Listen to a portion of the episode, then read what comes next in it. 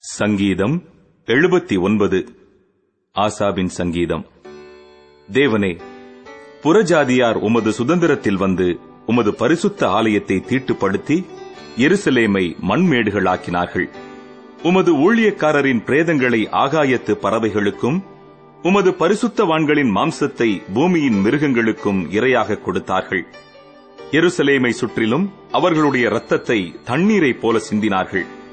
அவர்களை அடக்கம் பண்ணுவாரும் இல்லை எங்கள் அயலாருக்கு நிந்தையும் எங்கள் சுற்றுப்புறத்தாருக்கு பரியாசமும் சக்கந்தமும் ஆனோம் எதுவரைக்கும் கர்த்தாவே நீர் என்றைக்கும் கோபமாயிருப்பீரோ?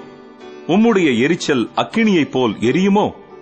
உம்மை அறியாத ஜாதிகள் மேலும் உமது நாமத்தை தொழுது கொள்ளாத ராஜ்யங்கள் மேலும் உம்முடைய உக்கிரத்தை ஊற்றிவிடும். அவர்கள் யாக்கோபை பட்சித்து அவன் குடியிருப்பை பாழாக்கினார்களே பூர்வ காலத்து அக்கிரமங்களை எங்களுக்கு விரோதமாக நினையாதேயும். உம்முடைய இரக்கங்கள் சீக்கிரமாய் எங்களுக்கு நேரிடுவதாக. நாங்கள் மிகவும் தாழ்த்தப்பட்டு போனோம்.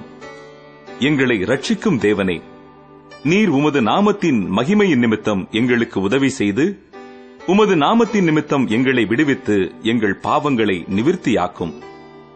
அவர்களுடைய தேவன் எங்கே என்று புறஜாதிகள் சொல்வானேன்.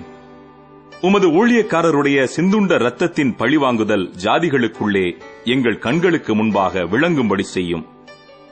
கட்டுண்டவனுடைய பெருமூச்சு உமக்கு முன்பாக வரட்டும்.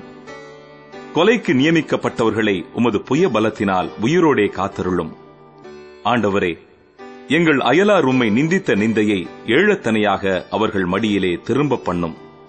அப்பொழுது உம்முடைய ஜனங்களும் உம்முடைய மேய்ச்சலின் ஆடுகளுமாகிய நாங்கள் உம்மை என்றென்றைக்கும் புகழுவோம்.